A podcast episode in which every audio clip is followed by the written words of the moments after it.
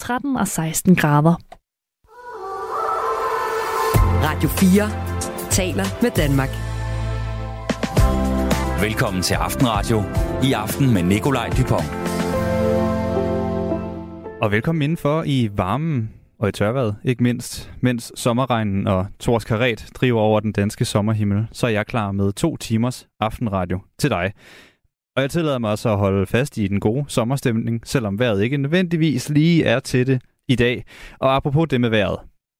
Der findes ligesom, skal vi sige, to scenarier, hvor man kan tillade sig at tale om vejret. Det ene er, når du havner ved siden af en eller anden onkel fra den anden side af familien til en konfirmation. Og den anden er, når vejret har været så omskifteligt og så ekstremt, som det har været i Danmark for tiden. Så derfor så tager vi den altså lige i dag. Jeg skal tale med en meteorolog ved TV2-været, Jens Ringgaard. Jeg skal tale med ham om, hvad det er, der egentlig foregår med øh, det danske vejr. Det er klokken cirka 20 minutter i 8. Og når vejret er sådan her, så omskifteligt. Solen er der den ene dag, så er den væk den anden dag, så regner det, så tordner det. Så kunne jeg godt tænke mig at høre, hvad kan man så egentlig lave her i Danmark? Der er jo rigtig mange, der tager på ferie internt i Danmark, og det kan være, at man bor i Vestjylland, og man vil en tur til Sjælland. Det kan være, at man vil den anden vej. Og hvad kan man så lave, hvis vejret er dårligt den dag? Der vil jeg gerne bruge din hjælp i aften. Vil du sende mig en besked om, hvad man kan lave i lige præcis dit område, på de der dage i ferien, hvor solen ikke skinner? Send en besked til 1424, og fortæl mig, hvad man kan lave. Husk også meget gerne at skrive, øh, hvad du selv hedder, og hvorfra i landet du skriver, selvfølgelig. Og det er noget af det, vi skal tale om i aften. Og så skal vi også tale om det her. Jeg havde en helt grundlæggende stemning, fornemmelse af min krop, hvor jeg bare var utilpas. Og den blev bare fodret af, at jeg kunne se andre på de sociale medier se vanvittigt godt ud. Sådan siger 24-årige Josefine om den periode i sit liv, hvor især presset fra sociale medier var medvirkende til, at hun fik en spiseforstyrrelse. Hun er en del af en større andel af børn og unge, der oplever mistrivsel af den ene eller den anden grund, og nogle gange faktisk helt uden grund. Over sommeren der dykker Radio 4 i en ny podcastserie ned i, hvorfor et stigende antal børn og unge har det dårligt. Klokken lidt i 8, der kan du høre lidt mere fra Josefine, som ikke er i tvivl om, at sociale medier og slanke-apps var med til at forværre hendes sygdom. Og så skal vi også tale om det NATO-topmøde, som officielt starter i morgen i den litauiske hovedstad Vilnius. Øhm, for der er sket ret meget allerede inden mødet overhovedet går i gang. Blandt andet har den tyrkiske præsident Recep Erdogan bedt om at komme med i EU. I hvert fald hvis Sverige skal med i NATO.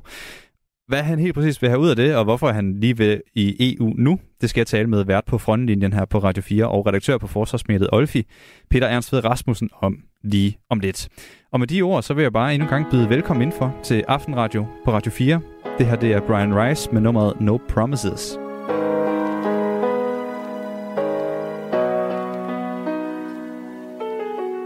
Hey baby, when we are together doing things that we love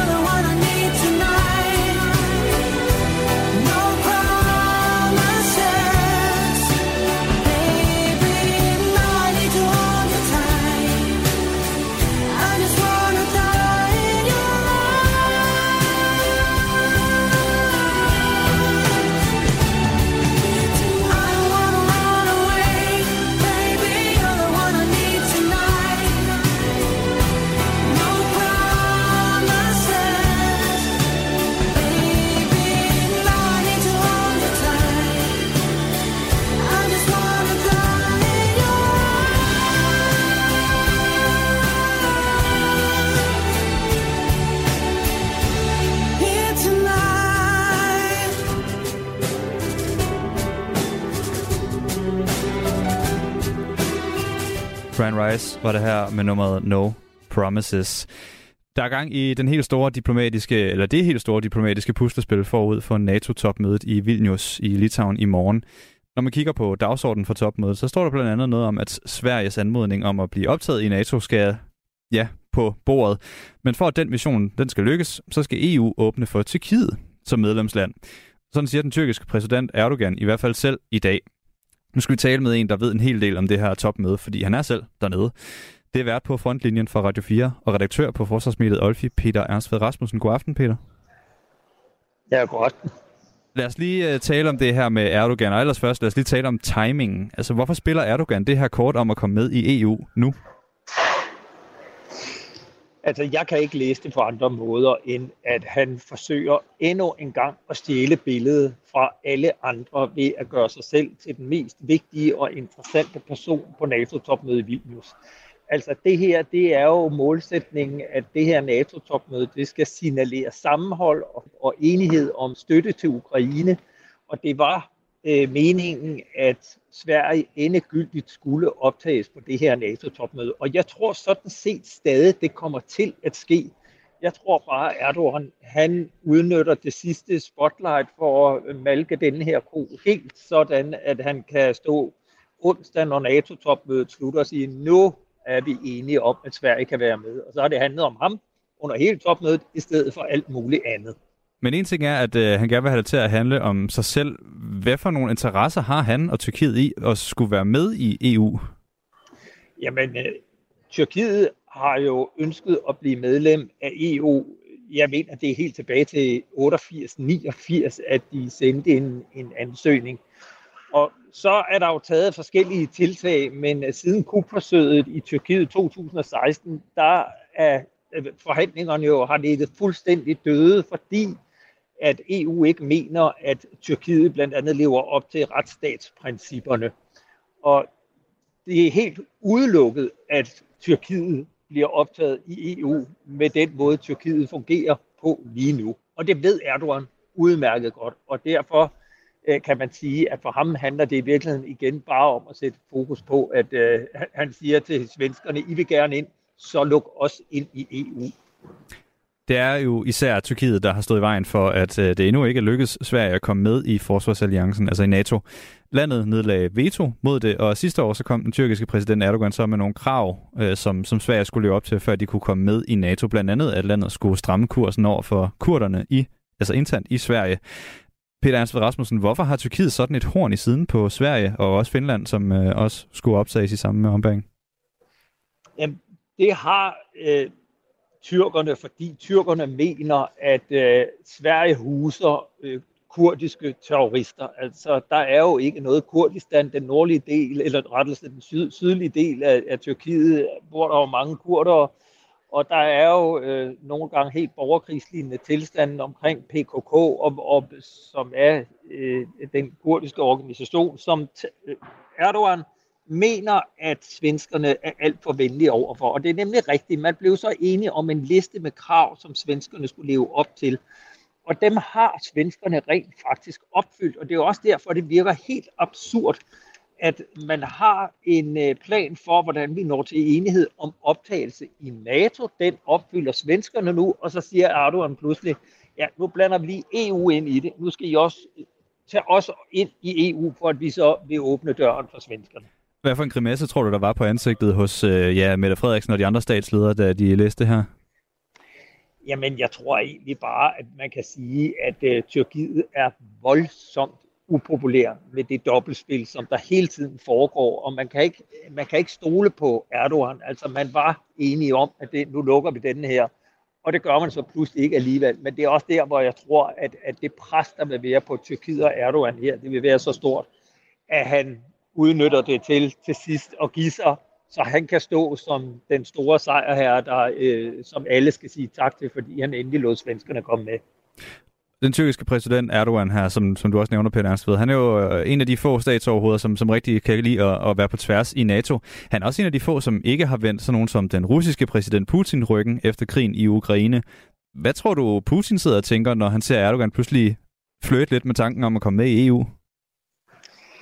Jamen altså, jeg tror godt, Putin er klar over, at øh, Erdogan på visse punkter er lige så utilregnelig som ham selv. Øh, og, og der er heller ikke tvivl om, at Tyrkiet spiller en nøglerolle i NATO, fordi selvom at Tyrkiet lige omkring det her spørgsmål omkring svenskerne er helt utilregnelig, så er der også en fordel i at have en mand, som rent faktisk kan have en dialog med Putin og med Rusland. Og det er jo et øh, besynderligt dobbeltspil, som vi kan have svært ved at forstå i, i Norden. Men jeg tror godt, at Putin han er klar over, at Tyrkiet er medlem af NATO for at blive der. Og det kommer ikke til at ske, at Erdogan trækker Tyrkiet ud af NATO. Og det kommer heller ikke til at ske i de næste mange, mange år, at Tyrkiet bliver optaget i EU. Og der kender Putin det der politiske spil alt for godt til, at han godt ved, at øh, Erdogan bare spiller sine kort. En af dem i Norden, der jo til synligheden godt kan forstå, at Erdogan og Tyrkiet vil ind i EU, det er NATO's generalsekretær Jens Stoltenberg, som i tidligere i dag har været ude og støtte Tyrkiets ønske om at komme med i EU. Er det bare øh, for at være med i det teaterstykke, øh, Tyrkiet har gang i, eller hvorfor kommer den støtte fra Stoltenberg? Jamen, man kan jo sige, selvom at NATO er en forsvarsalliance, der handler om forsvar og krigsmateriel, så er det jo i allerhøjeste grad også en politisk og en diplomatisk øh, alliance, hvor det handler om at tale pænt til hinanden og, og bøje sig mod hinanden. Og der går jo ikke noget af Jens Stoltenberg øh, at sige, at han godt kan forstå, at tyrkerne vil være medlem af NATO. Det tror jeg sådan set, eller af EU. Det tror jeg sådan set, vi alle sammen godt kan forstå. Så det handler jo hele tiden om at vise imødehed, imødekommenhed og åbenhed og forståelse og så samtidig stå fast på de principper, vi har i EU om retsstatsprincipper og deslige. Og der kommer der bare til at gå mange år, før at øh, Tyrkiet er i nærheden af at kunne begynde at tale om EU-medlemskab. Ja, det, det ligger ikke lige om hjørnet, som, øh, som du siger, men lad os nu lege med tanken om, at på et eller andet tidspunkt, så får de øh, af en eller anden grund levet op til de her krav, og, og øh, Tyrkiet bliver indlemmet i EU. Hvad vil det betyde for den sådan, sikkerhedspolitiske situation i Europa ja, og, og resten af verden? Jamen altså, man kan sige, den sikkerhedspolitiske situation, den er jo øh, primært knyttet op på NATO. Og det kommer ikke til at betyde det store rent sikkerhedspolitisk, om Tyrkiet bliver medlem af EU eller ej. Det, det drejer sig om noget helt andet, eller det drejer sig i hvert fald langt mere om nogle andre forhold end sikkerhed. Der er ikke tvivl om, at NATO er en bedre rustet og en stærkere forsvarsalliance med Tyrkiet ombord. Og Tyrkiet har altså NATO's næststørste her. Det er et gigantisk land, der ligger som det her land delvist i Europa og delvist i Mellemøsten og Asien. Og så er det jo det eneste muslimske land, og det gør, at, at Tyrkiet kan tale med muslimske lande på en anden måde end eksempelvis øh, en dansk statsminister eller andre repræsentanter fra NATO, en, en, en generalsekretær fra, øh, fra Norge. Så altså, det spiller Tyrkiet på, at det har det her ben i NATO, og så vil det selvfølgelig gerne være medlem af EU, men det ved Tyrkiet også godt, at det har lange udsigter. Så lyder analysen fra Peter Ernstved Rasmussen, vært på frontlinjen på Radio 4 og redaktør på forsvarsmediet Olfi. Yeah, yeah.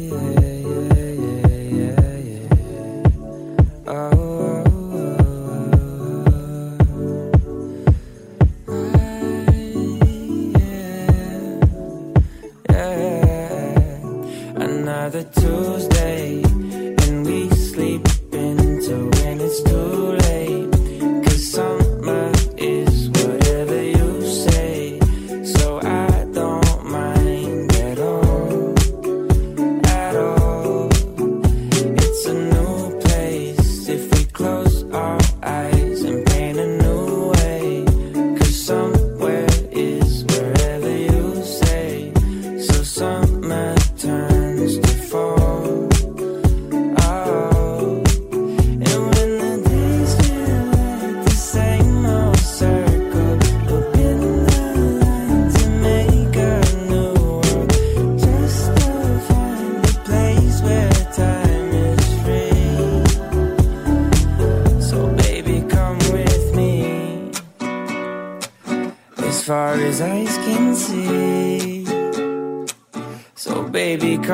with me.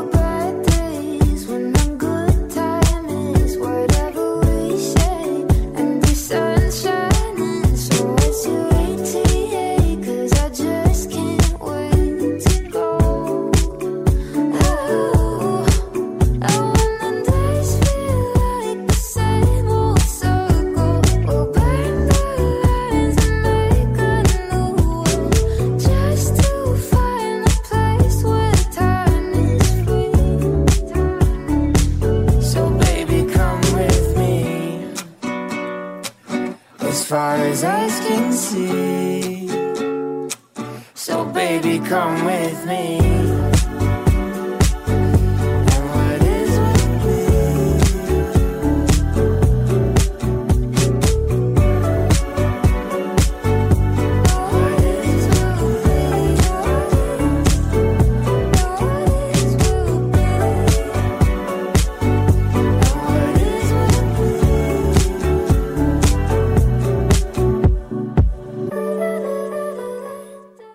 Flere og flere børn og unge i Danmark oplever at blive sorteret ned i en særlig kasse. Den kan være markeret med bogstaver som ADHD eller angst eller måske autisme, altså psykiske diagnoser.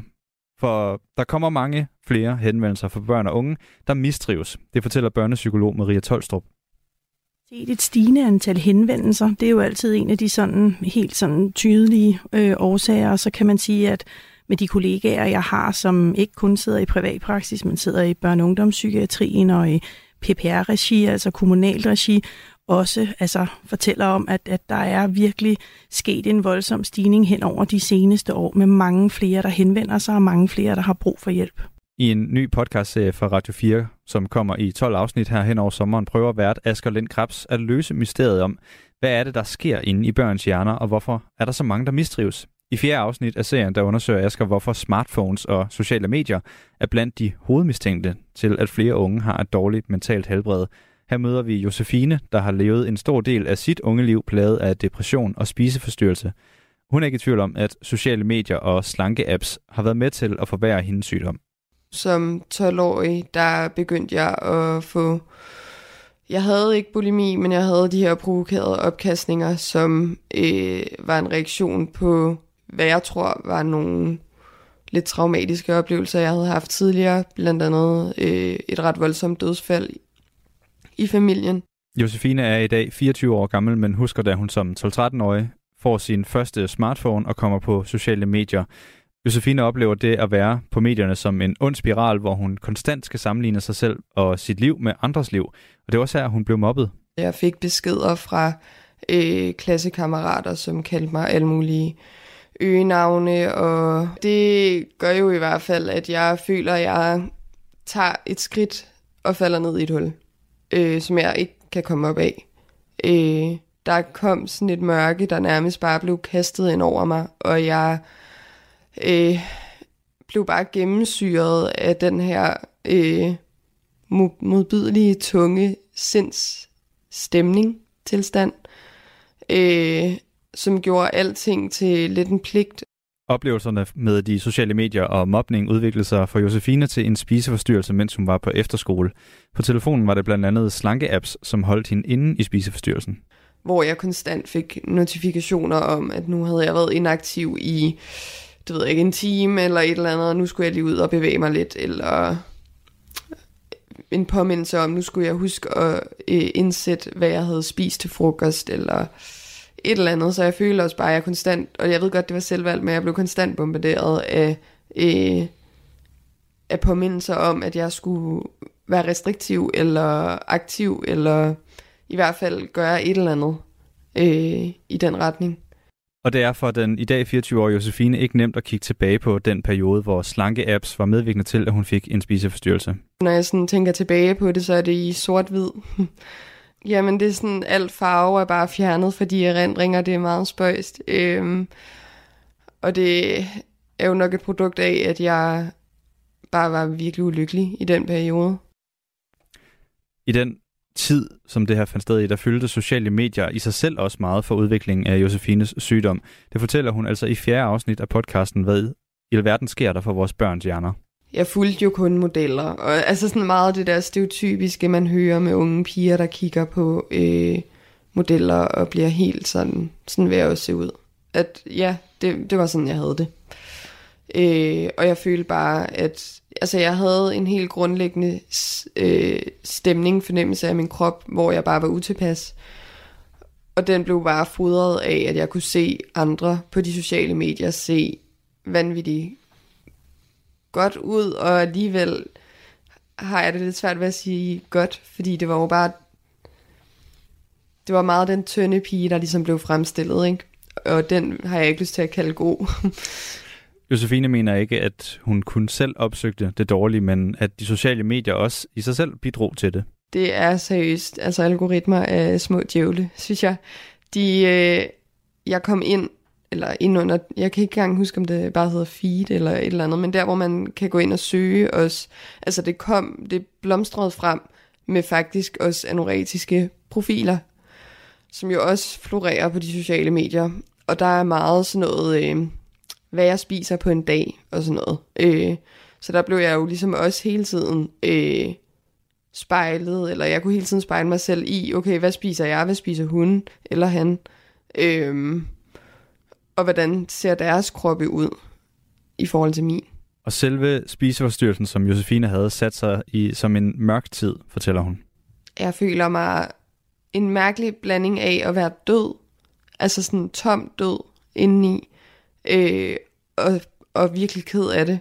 Altså sådan, det var ikke fordi, jeg ikke havde følelser, men de følelser, jeg havde, var alle sammen tunge, mørke, dystre. Øh, jeg hader mig selv. Øh, sorg over at være i den her verden, i den her krop, øh, i det her liv.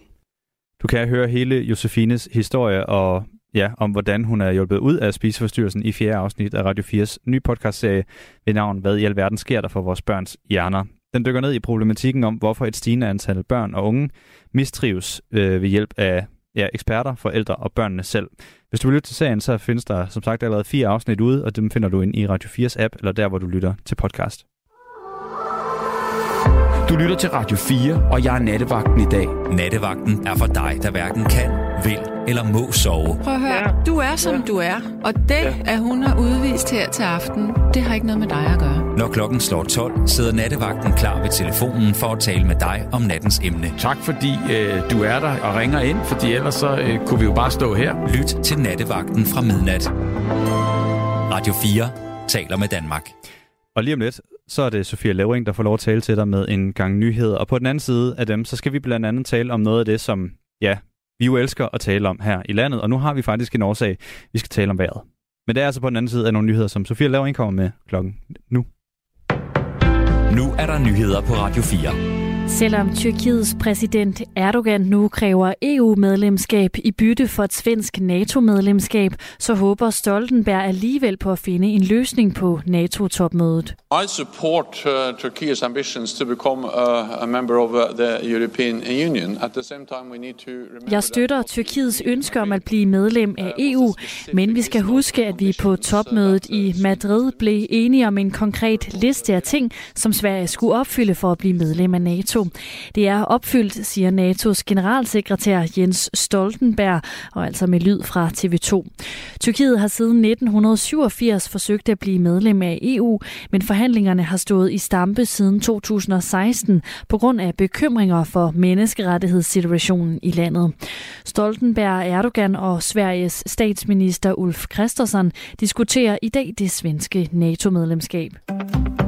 Jes Dorf Petersen har oprettet en støtteindsamling til sin retssag, det skriver den tidligere TV2-vært på Facebook. Han har stævnet Yvonne Frederiksen fra advokatkontoret Nordbom Vinding i forbindelse med den advokatundersøgelse, som ledte til Jes Dorf Petersens afskedelse på TV2. TV2 i gang satte i efteråret 2020 en undersøgelse om sexisme og kulturen på tv-stationen.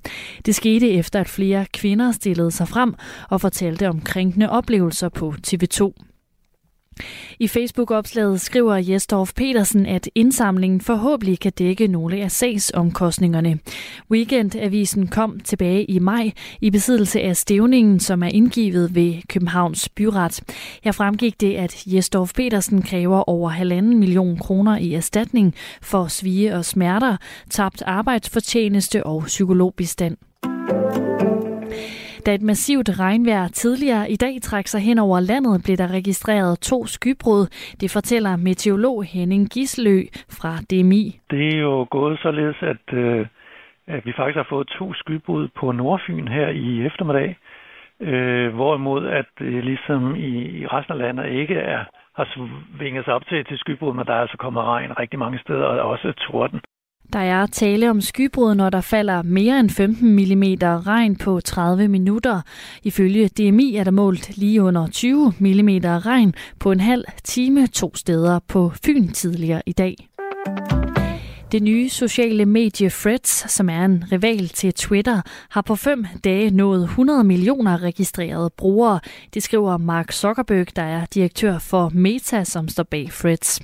Og dermed har Threads nået denne milepæl hurtigere end en anden online platform, ChatGPT, som blev lanceret sidste år, og som nåede de 100 millioner brugere på to måneder, skriver Reuters. Threads anses for at være den første seriøse konkurrent til Twitter. Zuckerberg tilføjer, at Meta endnu ikke har reklameret meget for platformen. 86 migranter er reddet fra en båd nær de kanariske øer, som blev spottet fra et fly tidligere i dag. Det oplyser den spanske kystvagt ifølge nyhedsbureauet AFP. Kystvagten havde sendt flyet i luften for at lede efter en båd med omkring 200 migranter, som har været savnet i næsten to uger. Der er ikke umiddelbart nogen oplysninger om migranternes tilstand. Tidligere lød meldingen, at mandskabet på flyen omrindeligt havde vurderet, at der kunne være 200 mennesker ombord, men at det var svært at afgøre antallet af mennesker fra luften. I aften tørt og først mest klart vejr i løbet af natten falder temperaturen ned mellem 13 og 16 grader. Radio 4 taler med Danmark. Velkommen til Aftenradio. I aften med Nikolaj Dupont. Hej, det er ikke børnene, som er syge, men samfundet. Det er en mangel på voksenkontakt. Når jeg kom hjem fra skole i 1965, så var min mor hjemme. Vi snakkede og drak kakao. Nu er børnene overladt til moderne medier, mobil, telefon og så videre, er der en lytter, der skriver ind. Og det er fordi, vi lige inden nyhederne her talte om en podcast-serie, der kommer her på Radio 4, hvor vi blandt andet dykker ned i det her med, hvorfor at der er så mange børn og unge i dag, der har psykiske diagnoser og som generelt mistrives. Og en af ja, de hovedmistænkte, det er sociale medier og telefoner, og ifølge vores lytter her, måske mangel på samvær med, øh, med familien derhjemme. Og det der med at skrive ind til programmet, det er jeg jo rigtig glad for, når du gør. Og hvis du ikke lige helt ved, hvad du skal skrive ind om, så må du for det første altid gerne skrive om det, vi taler om. Og lige i dag, hvor værguderne ikke nødvendigvis er med andre end øh, folk, der dyrker jorden, hvor de bor, så vil jeg rigtig gerne høre, hvad, man, hvad du synes, man kan lave i det område, du bor i, hvis nu for eksempel solen ikke skinner. Der er jo folk, der tager på ferie her i landet, og måske glæder sig til at komme ud og bade ved Vesterhavet, op i Nordsjælland måske. Og så er der bare dårligt vejr. Hvad kan man så lave? Ja, Mette hun har skrevet ind, det er altid spændende at gå på museum. Der er altid et museum i nærheden. Og hvis det regner udenfor, så er det den perfekte dag til museum. På Sydsjælland, der kan man overveje Koldkrigsmuseet, skriver hun. Jeg vil også meget gerne høre, hvad man kan lave i dit område. 1424 er det nummer, du skal sende din besked ind til, og så fortæl mig, hvad man kan lave i dit område, hvis solen ikke lige nødvendigvis viser sig fra sin allerbedste side den dag. Nu skal jeg vise dig en musikalsk side. Det er Tobias Rahims. Det her nummer, der hedder Orange. Jeg har givet sjæl, liv, rør til den her branche. Yeah. Endelig, endelig Maler drømmene orange. Maler drømmene orange. Det er svært at forklare, ja det er svært at forklare. Når din drøm de er større end den hverdag du har. De afviser dig, ja de afviser dig. Til de snakker efter munden, til de stopper dig, pleaser dig. Jeg tror, den her verden den er bipolar alle de nye ansigter, som den viser mig. De pakker op på scenen, når der bifalder. Til de stopper dig i bilen, giver dig dommer og udviser dig. Ja, ja. Jeg har givet sjæl, liv, røv Til dig.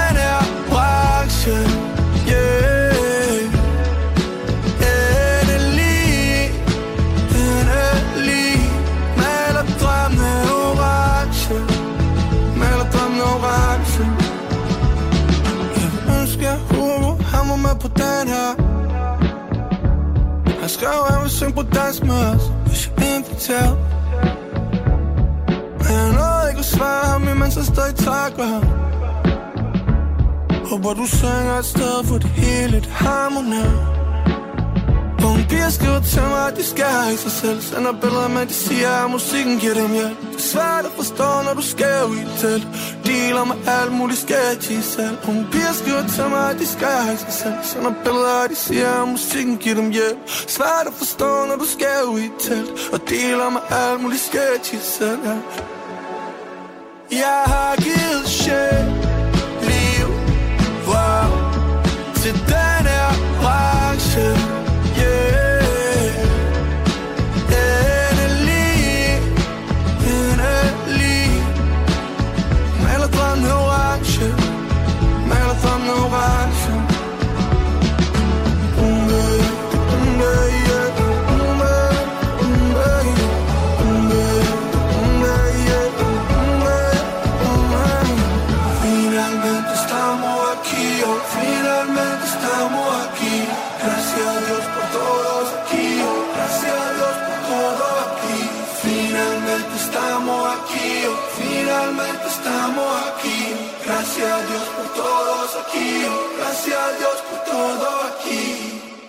Jeg har bedt jer at skrive ind med ting, man kan lave, når vejret ikke viser sig fra sin bedste side øhm, her i sommeren.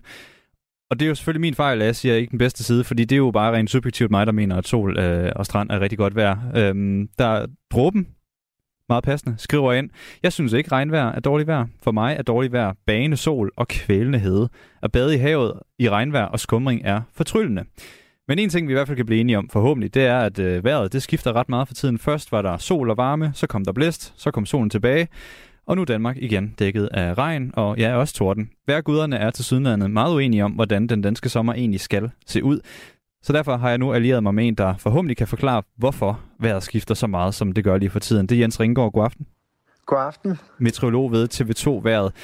I går havde vi 27 grader og fuld sol der, hvor jeg befandt mig. I dag har vi haft øh, over 4.000 lyn allerede inden frokost. Hvad er det, der foregår? Jamen, det er... Lige nu er vi kommet tilbage i sådan et mode, hvor vi begynder at få vejret vestfra. Nu havde vi jo faktisk i sidste uge øh, også det her lidt ustabile vejr, og til tider også meget regn, fordi at der også er meget varme omkring Danmark. Blandt andet er vores badevand, som vi lige hørte, at nogen godt kunne lide, det er jo også varmere end normalt. Men det, der sker lige nu, det er, at øh, vejret lige har skiftet en lille smule gear, men øh, det betyder ikke, at vejret bliver decideret dårligt. Det betyder bare, at det bliver mere omskifteligt. Så øh, det, vi havde ind over weekenden, var jo faktisk også kun øh, lørdag søndag og så en del af fredagen. Så det var ikke sådan langvejt, at vi, vi havde det her stabile vejr, men vi fik øh, særligt søndag luften sydfra, uden den bevægede sig særligt hurtigt, og så fik vi varme fra kontinentet, og det er dernede varmen er. Og det er faktisk også det, der er problemet nu, fordi nu begynder vi i lange perioder at få vejret vestfra, og der er varmen altså ikke, så det bliver køligere og også meget mere ustadigt den næste tid. Og det har blæst en pelikan, som man siger der, hvorfra øh, i landet jeg kommer, de, de seneste par uger. Så var der lige rigtig godt vejr. Altså, hænger det sammen, alt det her vejrfænomener, eller er det ligesom øh, det er et andet kapitel, at det blæser så meget? Og, og, altså, hvorfor kommer der så meget nyt vejr hele tiden? Jamen, at, faktisk er det jo meget tit sådan i Danmark, at vejret er lidt ligesom, hvis man øh, kigger i skoven, og der er hjorte, så ser man sjældent en alene. Så øh, der kommer gerne en gruppe af øh, hjorte, eller en gruppe af dage, hvor vejret øh, har en bestemt karakter, og derfor ser vi altså også meget tit det her med, at når vejret skifter til det her dårligere, så er det ikke kun en enkelt dag, men så er, er det en periode, hvor det sker. Og hvis vi bruger det her billede af hjortene, så er der ikke så mange af dem i den her omgang, for allerede øh, fredag og lørdag, der får vi noget vejr, vejr, der minder en lille smule om det, som vi øh, havde i den weekend, der lige er gået. Så øh, det gode vejr er ikke sådan meget langt væk, og hvis vi kigger bare på dagen i morgen, så er der altså også nogen, der får 25 grader og roligt vejr, og det er sådan den østlige del af Danmark, mens man mod nordvest måske får 15-18 mm regn. Så, så øh, selvom Danmark er et lille land, så kan der også være store forskelle ind over Danmark. Men vi kender det meget tit over, at øh, det kommer sådan i grupper eller i hjorte, øh, som løber ind over Danmark. Jeg har en lytter, der skriver ind, at øh, klimaforandringer er taget i betragtning, så er det nok øh, for tidligt at brokse over vejret. Øh, vi kommer til at få nogle meget værre ting fremover. Altså skal vi vende os til den her slags vejr om sommeren, eller er det øh, en enig svale? Vi skal vende os til, at det bliver mere ekstremt, øh, og det er også det, som mange har oplevet nu. Også oplevet, at øh, de første tre uger i øh, juni måned, der var der jo tørke, Øh, og så kom regnen, og så øh, har det regnet her og blæst voldsomt faktisk i starten af juli måned. Så det her, det er, det er det, som mange vil sige, er, er det, som man ser ind i, i klimaforandringerne også. Når det er sagt, så skal man altså også passe på med bare at sige, at det er klimaforandringens skyld. Fordi øh, vejret har altid været omskifteligt, og det er altså først set det vejr, som vi har nu, så det er ikke bare at, sådan, at vi kan sige, at det er klimaforandringer. Men det, man i hvert fald ved med klimaforandringer, det er, at når grund øh, reglen eller øh, vejret generelt bliver varmere, så kan per grad det bliver varmere, så kan det indeholde 8% mere fugtighed. Og det vil sige, at jo varmere det bliver, jo mere regn kan det også give. Så det i sig selv gør, at det bliver sådan lidt mere øh, ekstremt. Men det, som vi ser nu, det har vi altså set før. Jeg kan jo godt, nu nævnte du også det her med, at der har været øh, tørke lige op mod Sankt Hans i øvrigt, det er jo altid meget passende. Øh, jeg kan jo godt sidde og frygte, at hvis vi har det her vejr i Danmark, hvad har de så ikke i lande som, som Spanien for eksempel, der har kæmpet rigtig meget med, med vejret og tørke de seneste år? Altså, hvordan ser det ud i resten af Europa? Er det lige så omskifteligt som herhjemme? Øh, det er det ikke. Og det er meget tit også sådan, at når det er meget omskifteligt på vores breddegrader, så er det meget stabilt i Sydeuropa. Og det er øh, varme og hede og, som du sagde før, også tørke indover. Øh, ikke bare Spanien, men også øh, indover øh, Middelhavslandene ser, ser varme ud den næste tid, men det er i særdeleshed Spanien. Øh, altså sådan en by som Granada i den sydlige del af Spanien har målt 44 grader i dag, og øh, der har man meget lidt vand, så der er altså også begyndt at komme restriktioner på vand øh, flere steder i Spanien, og man har haft tørke i Spanien faktisk i en årrække, og selvom øh, det så, mens det var rigtig godt vejr i Danmark i juni, var mere øh, regnfuldt i Spanien, så er det slet ikke fyldt øh, reservoirerne op, så, så man er stadigvæk i stort, stort underskud dernede. Og de næste 14 dage, øh, der ser det altså meget varmt ud på den iberiske halvø. Og i det hele taget, øh, den sydlige del af, af Spanien og Portugal, der vil man mange steder komme over 40 grader mange gange. Det er i hvert fald også værd lige at tage med, hvis man er en af dem, der er så heldig at skulle på ferie sydpå, at man øh, i hvert fald lige pakker solcreme og husker at skygge dernede. Men hvis vi lige vender blikket tilbage så til, til herhjemme i Danmark. Omskifteligt vejr, det betyder jo også, at det, at det ændrer sig hele tiden. Betyder det samtidig, at når man kigger i sin øh, vejr på telefonen og kigger frem til næste weekend, kan man stole på det, der står, når vejret skifter så meget? Svaret er nej. det kan man nemlig ikke, fordi at øh, når det er så omskifteligt, som det er nu, så øh, altså meget tit, hvis vi har en, øh, det, vi kalder en blokade. Altså, sådan som i juni måned, der turde jeg gerne sige noget om, om vejret en uge eller 10 dage frem, fordi øh, øh, lidt ligesom hvis man har en, en sten i øh, vand, hvor der løber, så ved man godt nogenlunde, hvordan det vil være bag ved den her sten. Det sådan blokerer for det. Men lige nu, hvor er der er sådan en stor strømning ind over Danmark, ja, så er timingen og de forskellige regnvejr, der kommer forbi, det, det er, er meget, meget svært at time, og Øh, til tider så øh, er det altså med masser af solskin, og så øh, kommer der altså nogle regnbyer igen, og nogle af dem kan også være intense. Så det der med at kigge på appen 10 dage frem, det dur ikke lige i øjeblikket. Men det er rigtigt, at hvis man kigger på det sådan generelt, så øh, ligger vi inde i en periode, hvor øh, at der er stor risiko, eller chance, om man vil, for at der kan komme noget regn til tider. Ikke? Så når du siger, at øh, det ser ud til, at fredag og lørdag trods alt bliver lidt mere solrigt, kan vi så stole på det, fordi det ikke kommer fra en app, men fra øh, en analyse? Ja, det tror jeg. Altså fredag kan der godt være nogle enkelte byer, lørdag ser øh, meget fint ud, og der har jeg kigget på en øh, lang række af prognoser, og øh, de har altså den samme udvikling der. Til gengæld har de også, at det er forholdsvis kort vej, så øh, selvom vi godt kan stole på, at det bliver en flot lørdag, jamen så øh, er det ikke sådan, at, at der er en hel gruppe af hjorte, når lørdagen begynder. Tak for det, Jens Ringgaard. Selv tak. Metrolog ved TV2-været. Og ja, altså gode nyheder eller dårlige, afhængig af, hvad for en slags vejr du er til.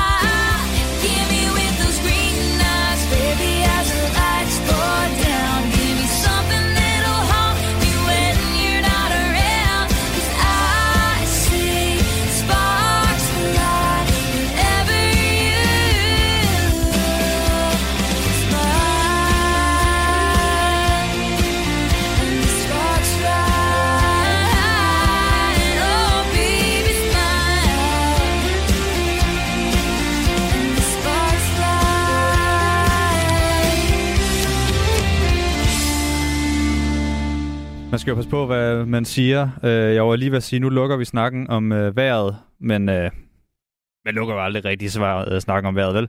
Claus har skrevet ind i forhold til det her med, øh, om solskin er godt, eller om det er regnvejr, der er godt. Solen viser sig skam altid fra sin pæne side. Ja, måske lige bortset fra voldsom soludbrud, det er udelukkende skyerne, der spolerer det gode sommervejr. Det synes jeg jo i og for sig er en øh, flot måde at sige det på. Du lytter til Radio 4. 51 procent øh, mener, at politikerne bør lave et forbud mod rygning på udserveringsområder.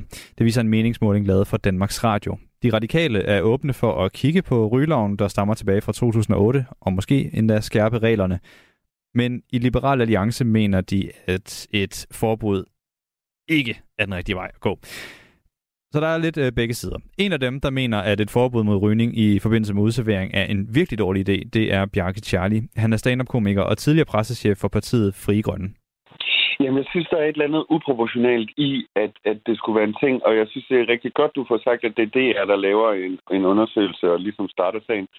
Fordi et er, øh, hvad handler det om? Der er nogen, der føler sig... Nu, nu tager jeg bare ud fra, hvad jeg ligesom kan læse, folk har skrevet. Jeg tweetede om det i går, og det er jo også derfor, I har kontaktet mig at folk, nogen føler sig chikaneret, fordi der ligger nemlig ikke noget, nogen undersøgelser af, om det sundhedsmæssigt, altså i forhold til passiv rygning, hvor stor en effekt det egentlig har, øh, og om hvor mange det går ud over. Og derfor, lavede jeg, derfor siger jeg jo bare, jamen hvis det er for renhed af luft, så skal vi starte med bilosen. Og der er det jo sådan cirka en estimeret 3500-4000 mennesker, der hvert år dør for tidligt på grund af bilos. Det synes jeg er et rigtigt problem. Det synes jeg, vi skal tale om, hvordan vi får løst på en eller anden måde.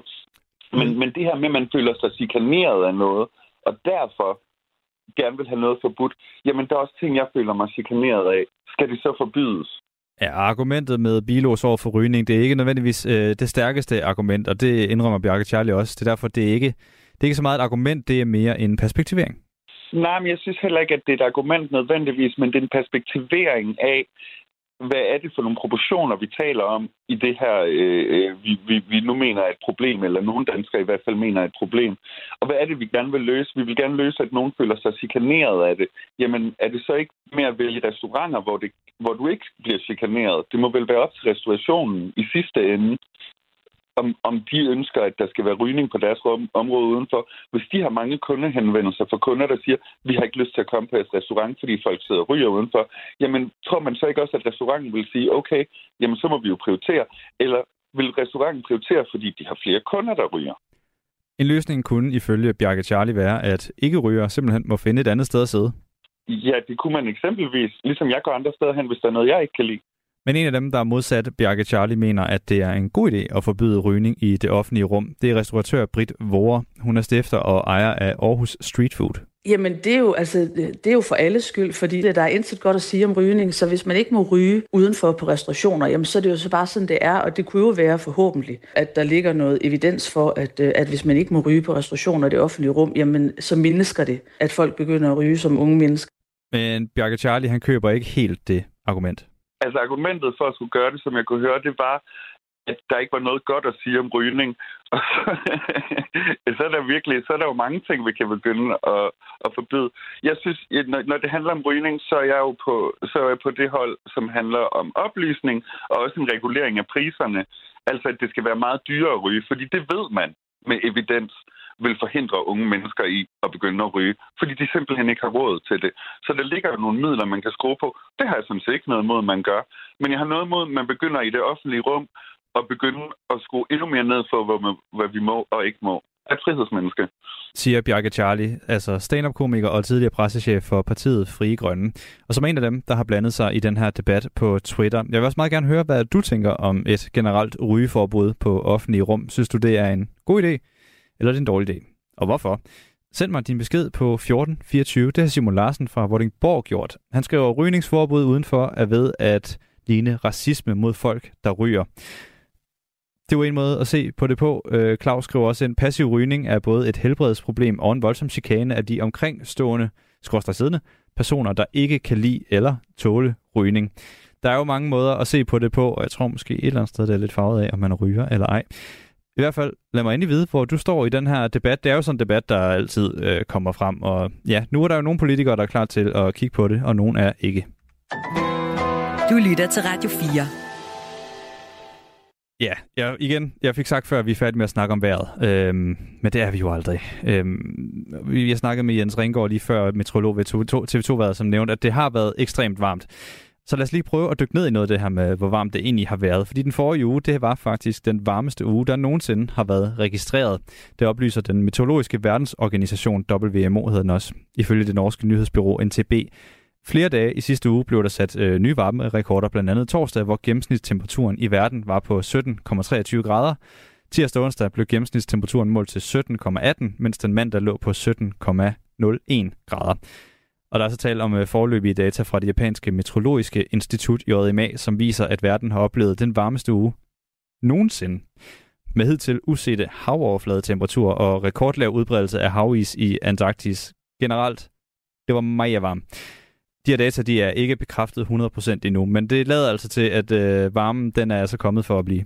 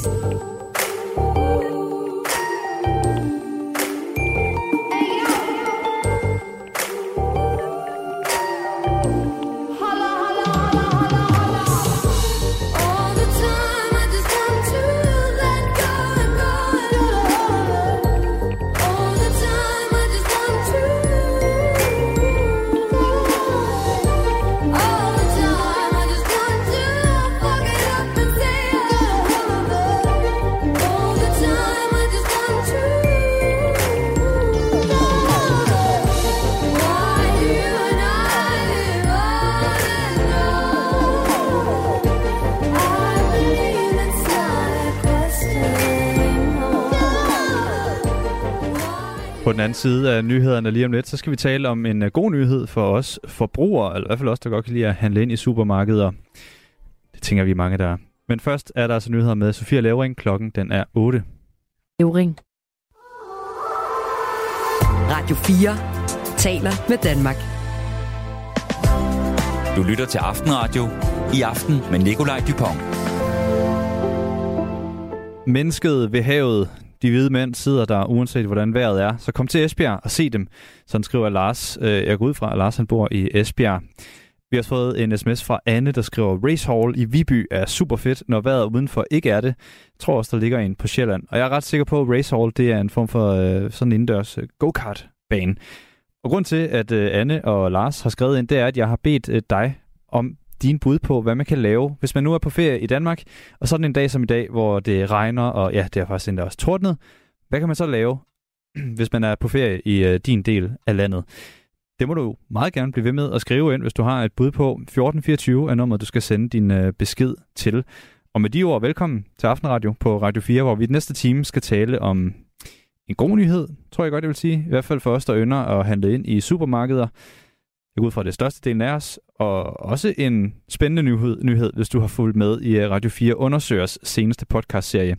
Den hedder I hænderne på Herr Doktor. I morgen kommer nemlig det fjerde og indtil videre sidste afsnit i serien, og jeg har talt med vært og journalist Jais Nørgaard Alstrøm om, hvad det er, vi kan se frem til i det afsnit.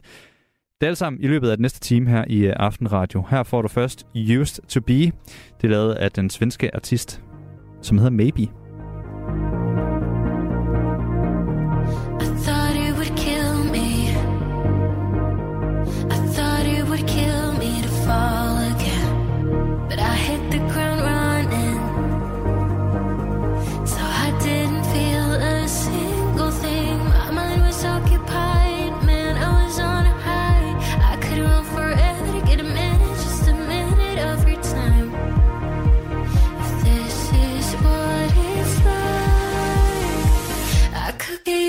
Lad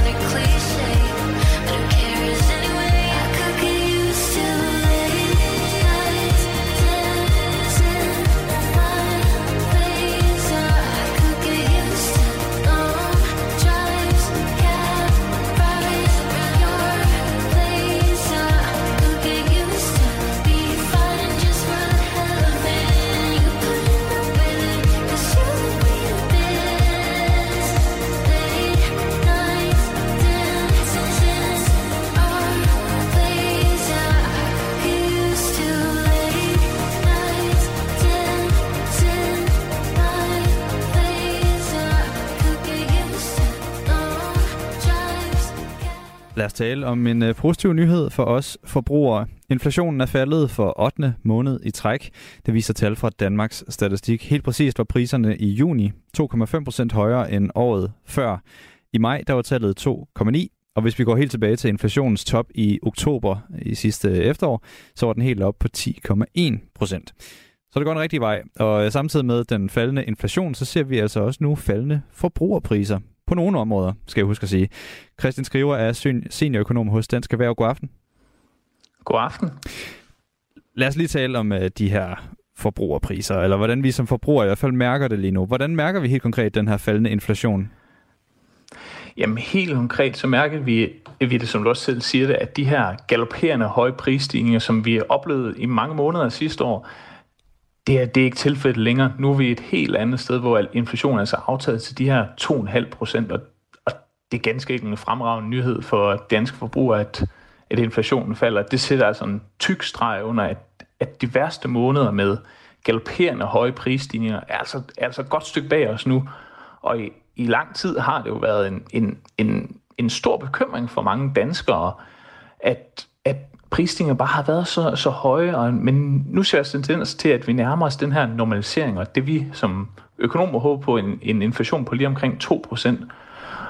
Og det er det, vi har været vant til. I mange år har, har vi været vant sådan en, på prisstigninger, men lige omkring 2%, de har været små og afbalancerede, sådan, og noget vi kunne regne med. Men lige pludselig i løbet af sidste år, så steg priserne altså meget kraftigt. Det var især sådan regninger på el og på gas og brændstof, der steg meget kraftigt, men også sådan som fødevarepriser, når vi gik ned i butikkerne, der, der steg meget kraftigt. Ja, nu gav jeg jo mig selv en, øh, en sikker vej ud ved at sige, at det er på nogle områder, at uh, man kan se det her inflation uh, falde. Er det, er det de samme områder, som du nævner her nu? Altså, det er, det er energi, og det er nogle varegrupper, hvor vi faktisk kan, kan se, at ting er blevet billigere? Ja, altså, det, altså lige præcis. Altså, selvom altså, inflationen falder, så betyder det, som du også selv siger, desværre ikke, at, at priserne som sådan falder. Tværtimod, så, så priserne faktisk sted med 0,3 procent den seneste måned. Men det betyder, at, at prisstigningen aftager til nogle mere acceptable niveauer, og der er enkelte varer, som, som falder i pris. Det er for eksempel sådan som, som du selv siger, som el. Elpriserne de er faldet med 45 procent øh, det seneste år.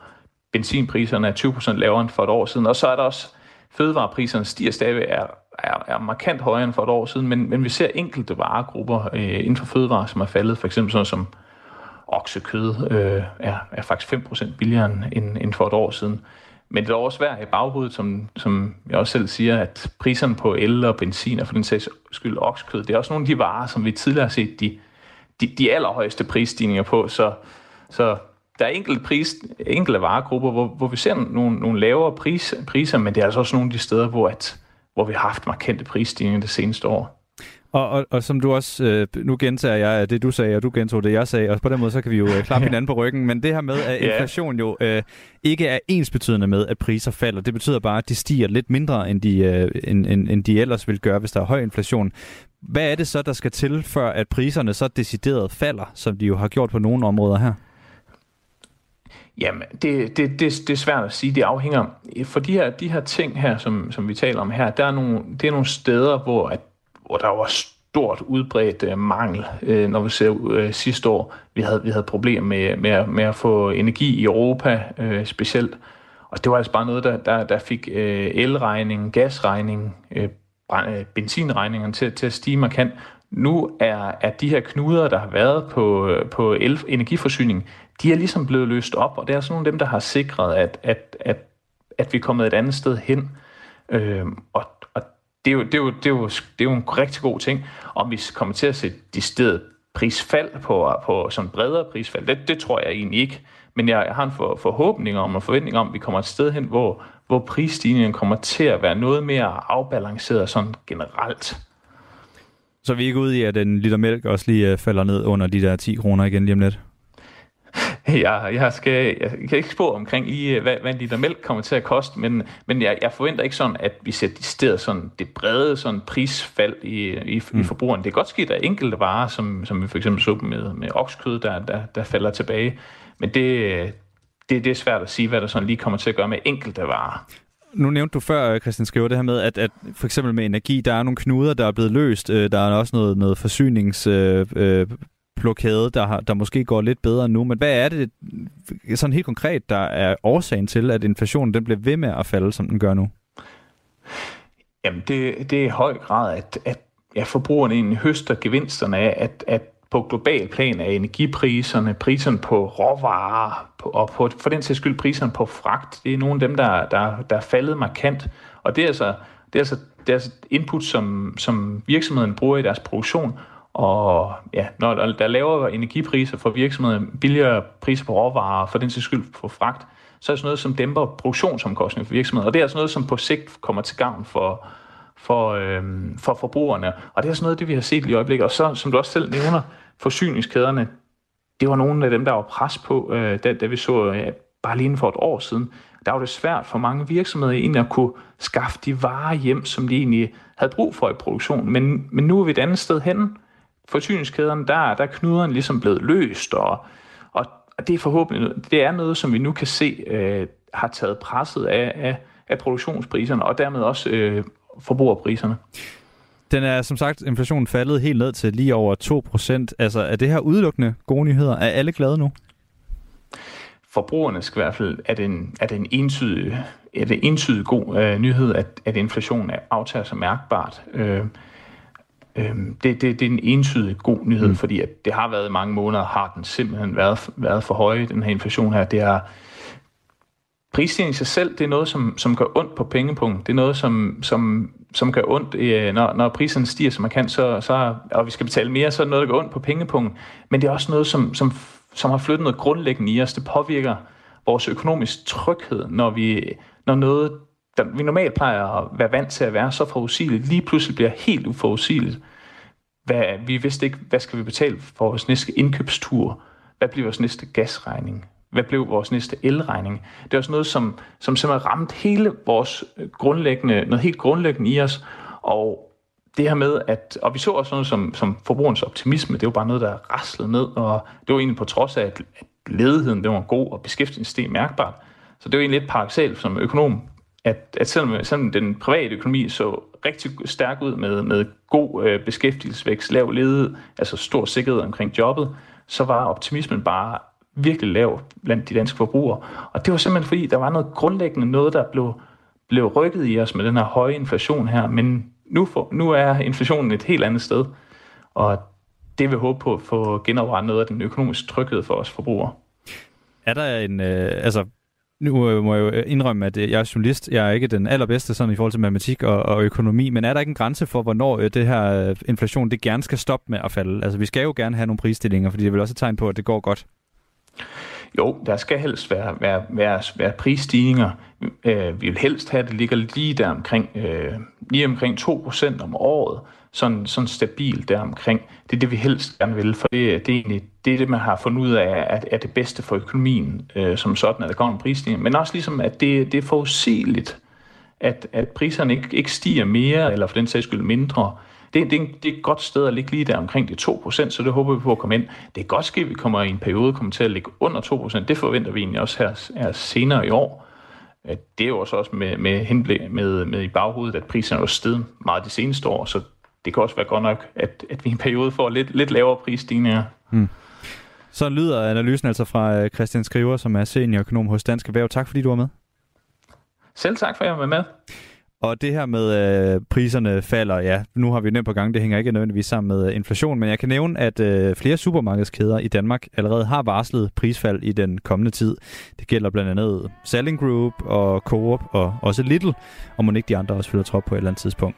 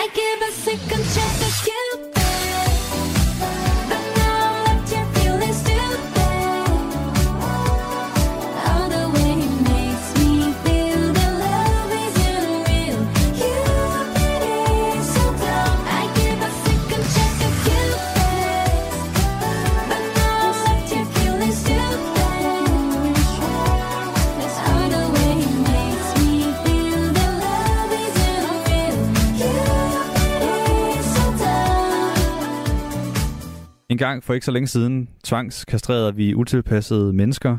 Børneporno var tilladt, og vi udstillede sorte mennesker i buer i zoologisk have.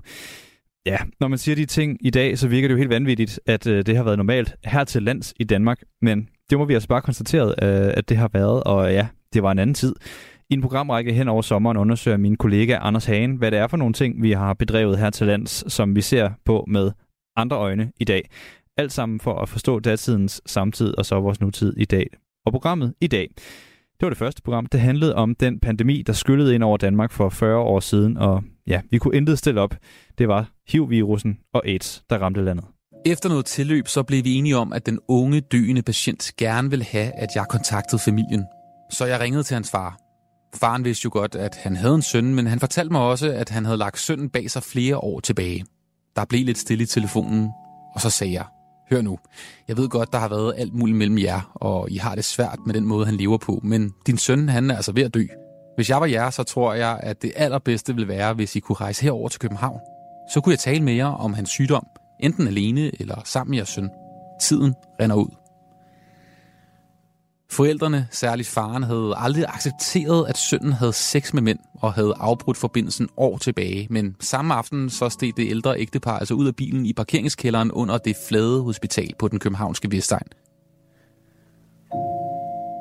Må vi røre ham? spurgte moren. Ja, det må I gerne, svarede jeg. I må også gerne give ham et knus, kysse ham på kinden og holde ham i hånden. De gik stille ind på stuen. Ingen sagde noget. De virkede kajtet over for hinanden, og hverken rørte eller krammede hinanden. Forældrene blev dog i København til søndens død. Så lyder en af beretningerne fra dem, der stod i forreste række i bekæmpelsen af AIDS-pandemien, nemlig i sundhedsvæsenet. Og manden bag denne passage, det er Jens Lundgren. Han er professor i infektionsmedicin ved Rigshospitalet og var en del af sundhedsvæsenets kamp mod den farlige sygdom i 80'erne.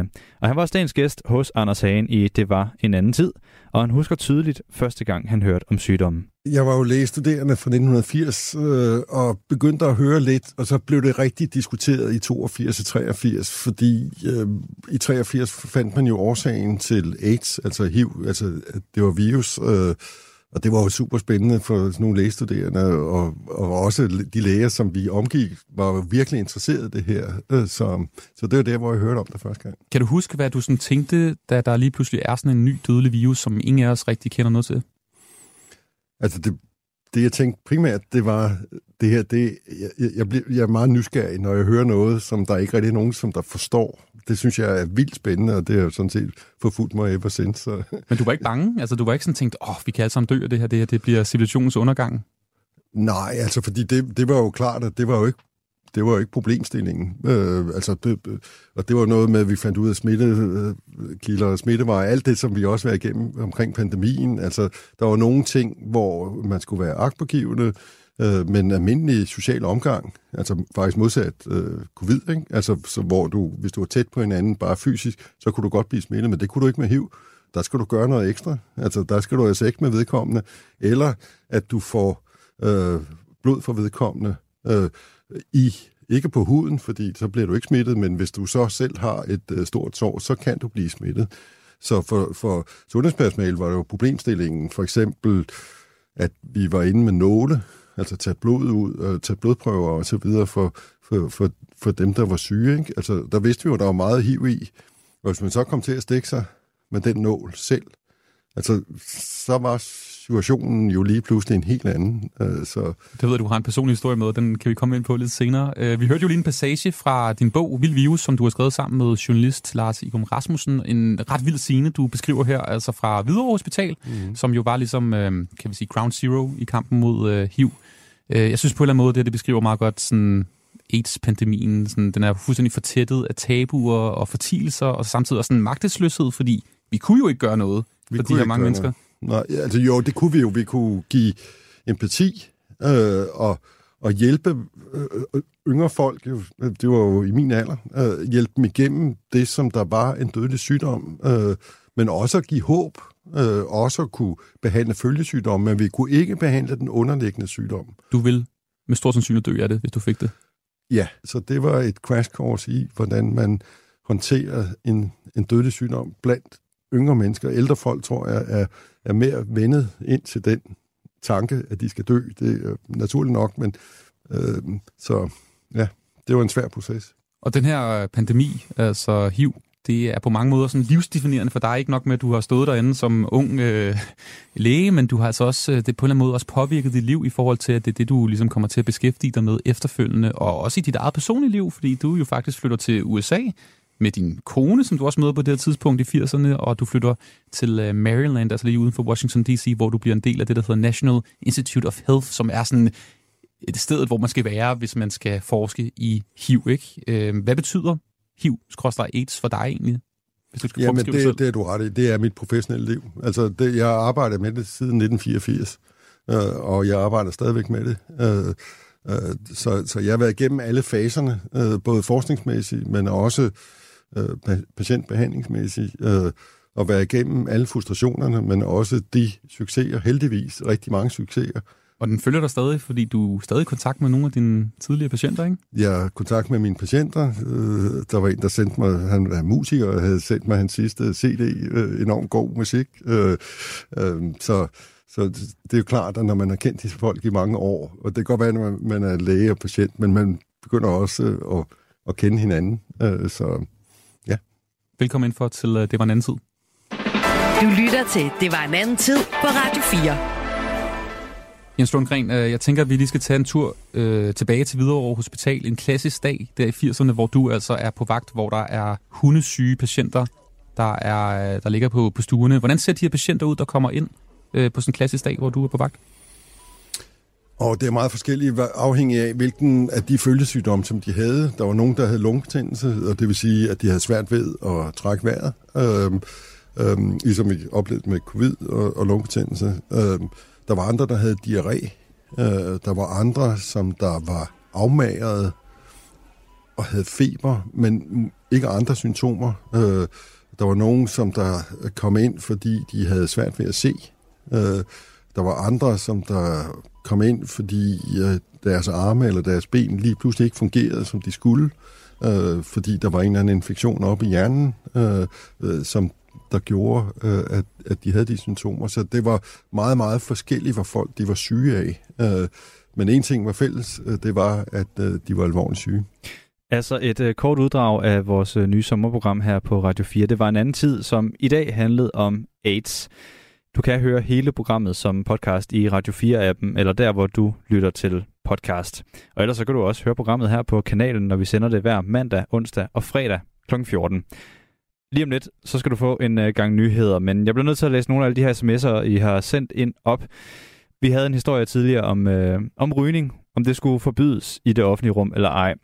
Simon Larsen han har skrevet ind, at som ikke ryger, vil jeg ikke være med til at udelukke folk fra at ryge eller ej.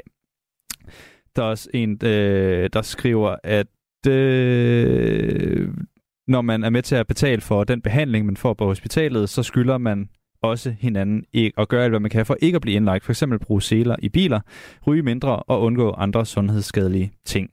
Du er altid velkommen til at skrive ind på 1424, og lige om lidt så er Aftenradio tilbage. Men først er der nyheder med Sofia Levering klokken er halv ni.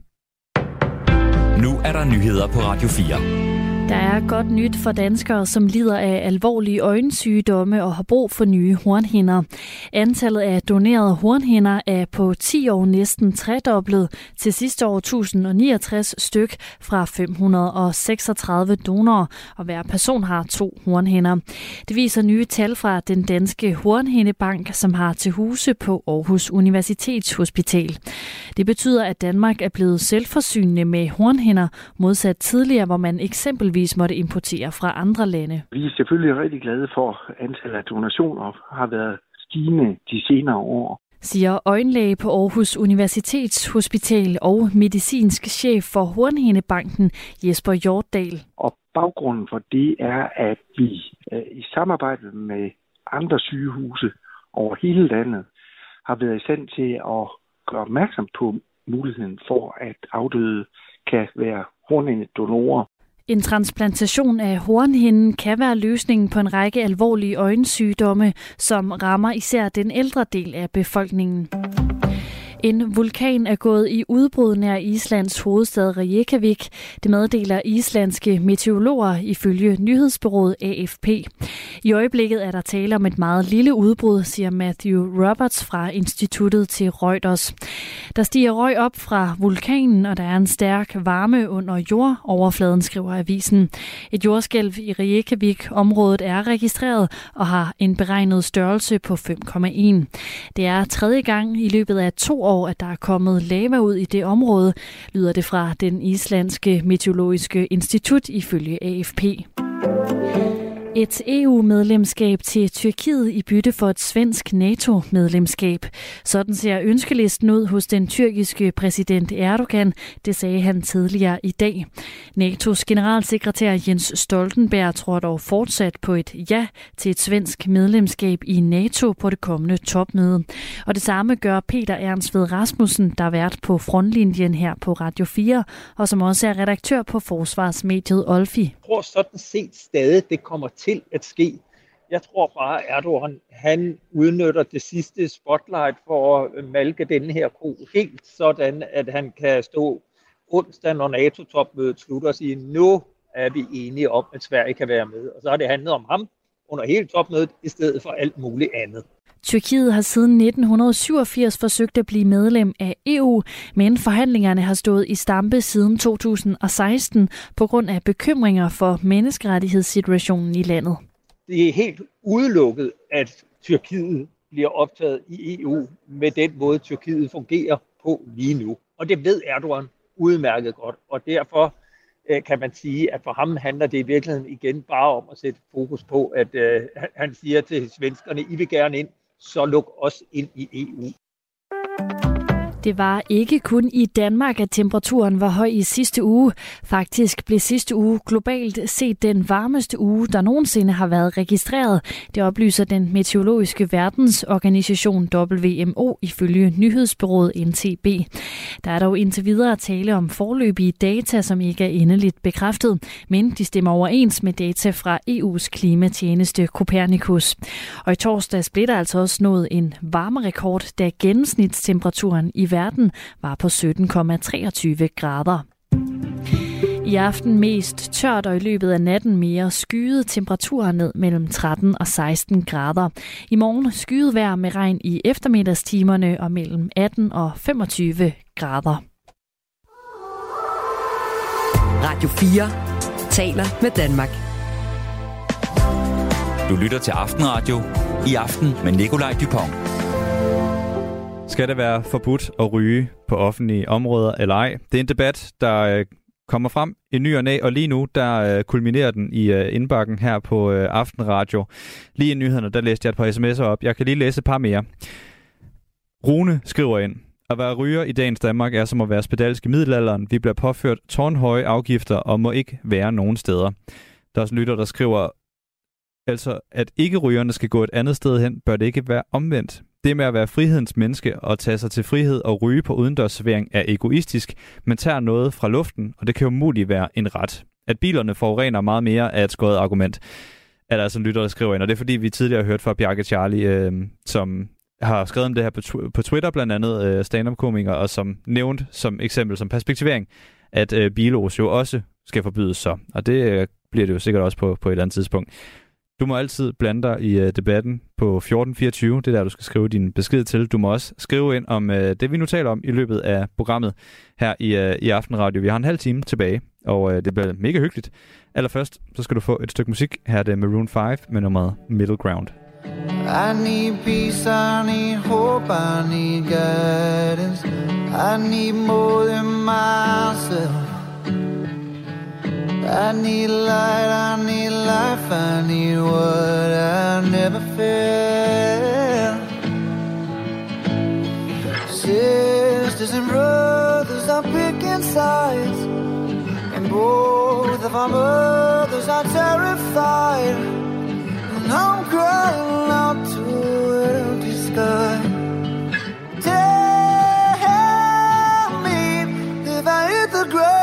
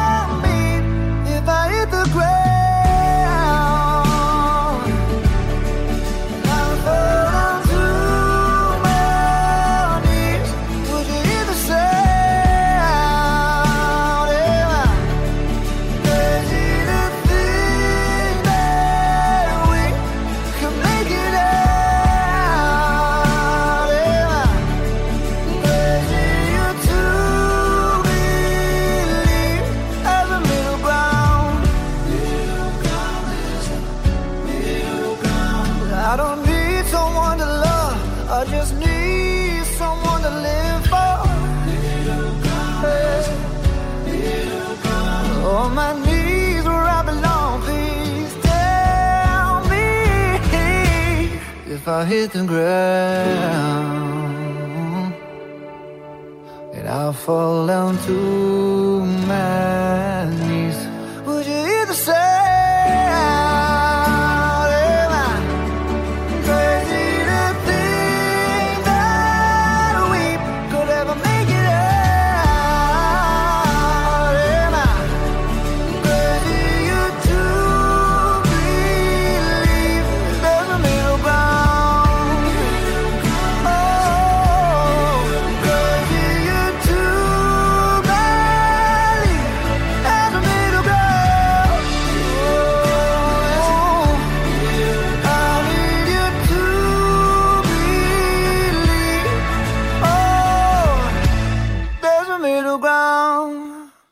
på Radio 4 findes en gravergruppe, som hedder Radio 4 Undersøger.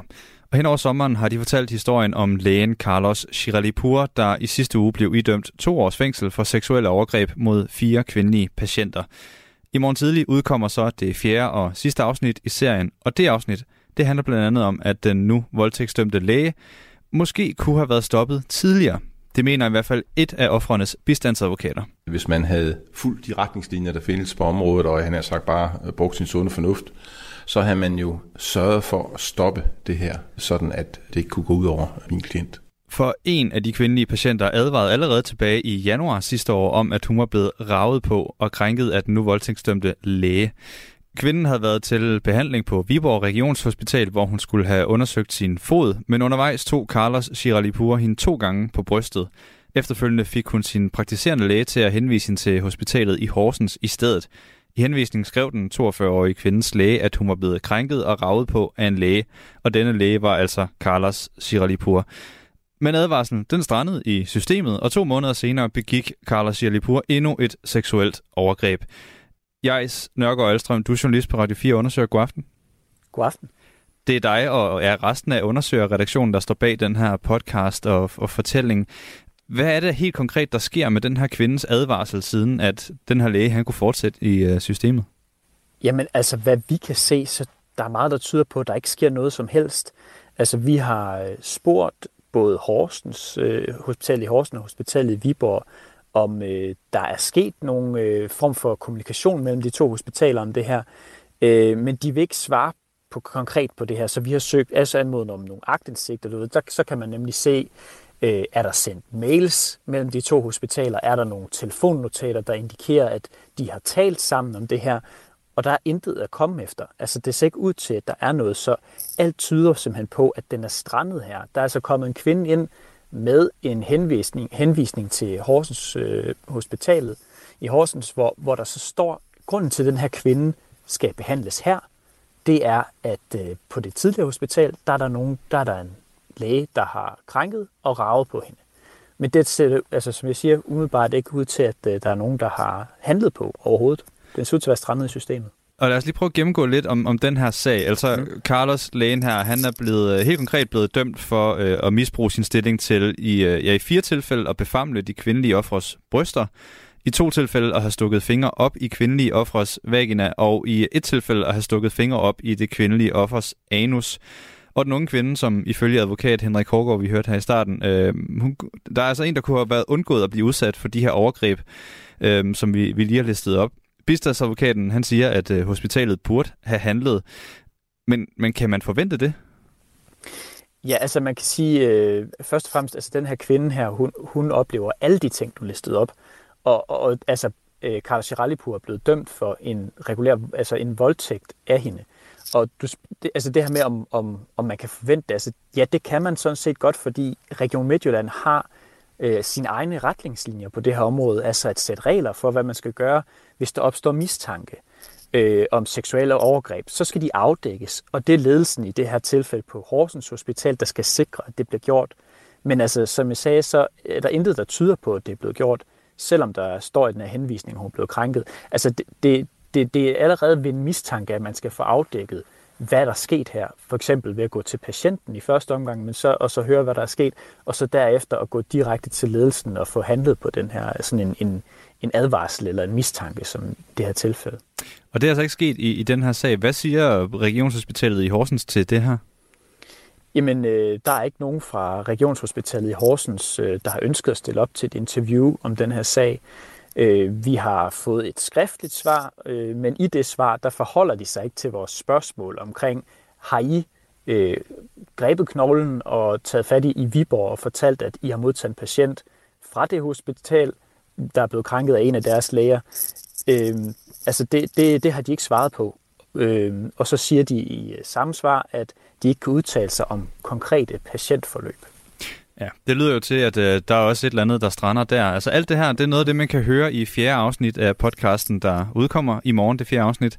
Der kommer også en artikel, man kan læse på radio4.dk. Jeg, Snørger Alstrøm, den her sag, øh, nu siger du, at Regionshospitalet Horsens, øh, de ikke har svaret på de spørgsmål, måske endda talt udenom. Hvor står den her sag lige nu? Hvad, hvad, kan, der, hvad kan vi se frem til? Jamen, man kan sige på mange måder, at den ligesom strander det samme sted, når det kommer til at tage ansvar. Ikke? Der er ikke nogen, der har ønsket at, at tage ansvar for den her, øh, at den her advarsel ikke er kommet nogen steder.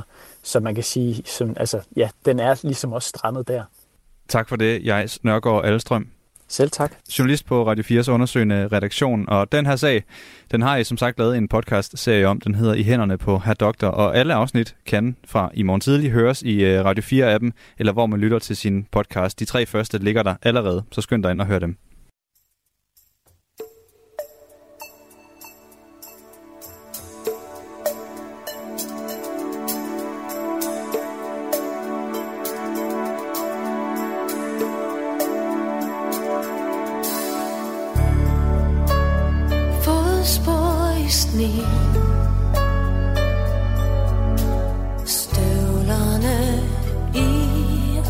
træn. Så vil jeg at Du bliver i nat. Så vil jeg Hvor jeg har dig. Fodspor i sne.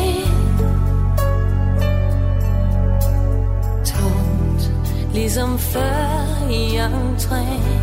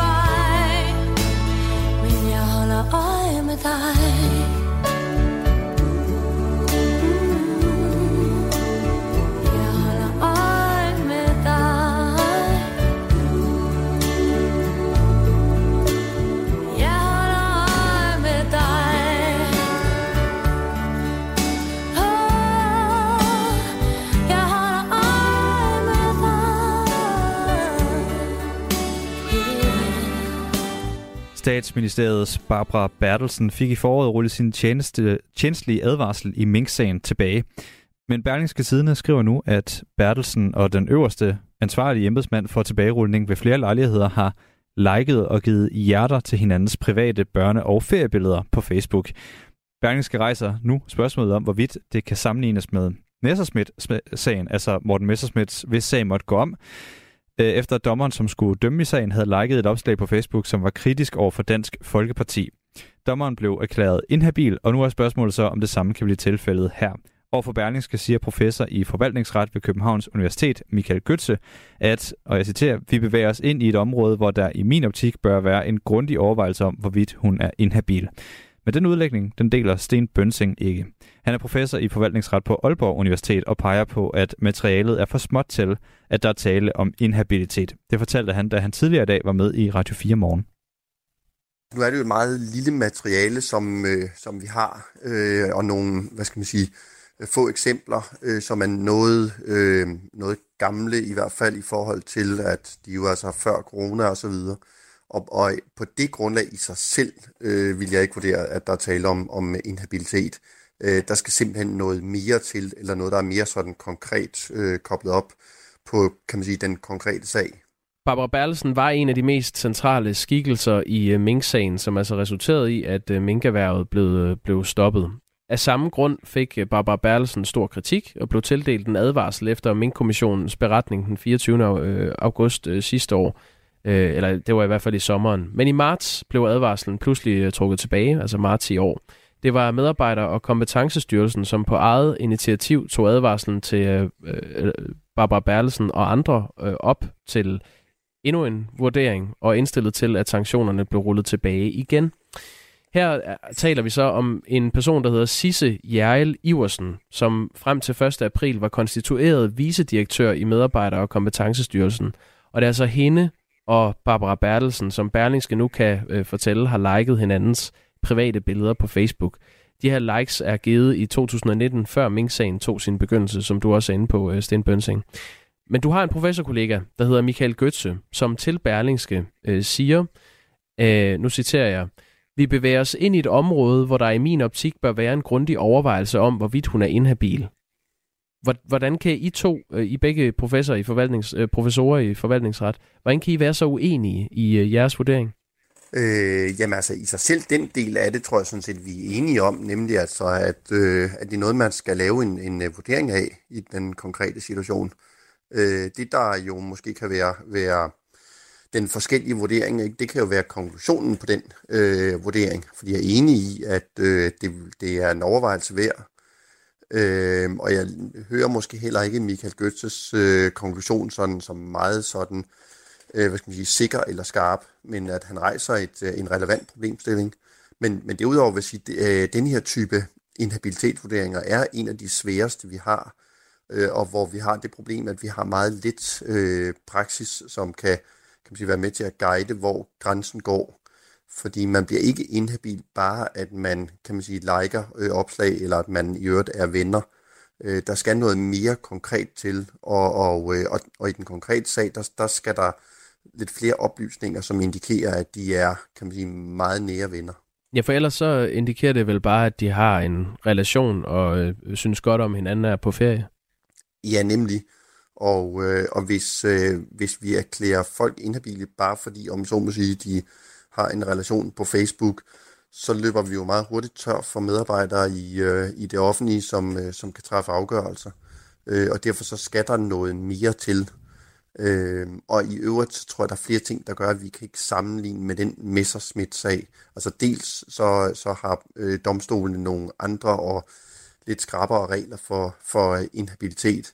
Øh, og dels så er der altså ikke meget øh, materiale i den her sag. Medarbejder- og kompetencestyrelsen afviser selv, at der skulle være tale om øh, inhabilitet, men øh, styrelsen ønsker ikke at svare på, hvorvidt de to embedsmænd har en privat relation, og det gør øh, statsministeriet heller ikke.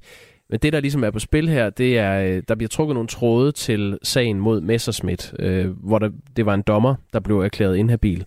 Her i den her sag er der jo tale om en relation mellem to top embedsmænd. Hvad, hvad er forskellen rent juridisk på de to sager? Ja, altså dels så er der jo den formelle forskel, at det ene er dommer, og det andet er, er embedsmænd, og der er simpelthen øh, to forskellige regelsæt, der, der gælder. Det ene det er retsplejeloven, og det andet det er forvaltningsloven. Øh, Øh, og der er faktisk også en, en forskellig retspraksis, selvom kan man sige, reglerne ligner hinanden. Øh, men så er der jo også den forskel, at, at i Messerschmidt-sagen, der var det mere øh, hvad skal man sige, tættere på den konkrete sag, om så må sige. Øh, hvor her er der tale om nogle likes til, til noget, noget børnefødselsdag, hvis jeg har forstået det rigtigt øh, som jo er, øh, og, og som er foregået før, kan man sige, corona, og, og der overhovedet øh, optrådte en, en sag om, øh, om mink og så videre.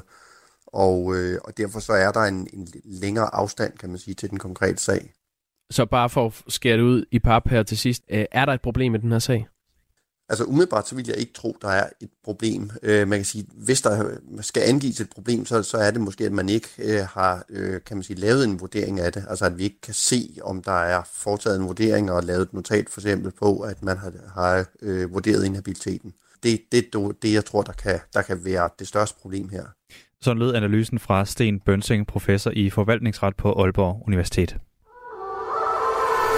En 30-årig læge er blevet idømt to års fængsel for at have begået seksuelle overgreb. Jeg troede jo, at det var rigtigt, hvad han sagde, når han skulle ind og undersøge. Han er kendt skyldig i at have voldtaget to kvinder ved brug af sine hænder. Jamen, det var en nødvendighed. Det var meget vigtigt at være grundig i sin undersøgelse. Radio 4 undersøger dykker ned i sagen om overgreb og blodfærdighedskrænkelser på flere af landets sygehuse, hvor en læge har forgrebet sig på kvindelige patienter. Der begynder jeg sådan ligesom at tænke, at der er noget galt her. Men jeg tør egentlig ikke rigtig at, at gøre noget. Det var jo en læge, der stod over for mig. Men kunne han have været stoppet tidligere? Det spørgsmål jagter Radio 4 undersøger svar på i serien I hænderne på et doktor. Lyt med i Radio 4's app eller der, hvor du lytter til podcast.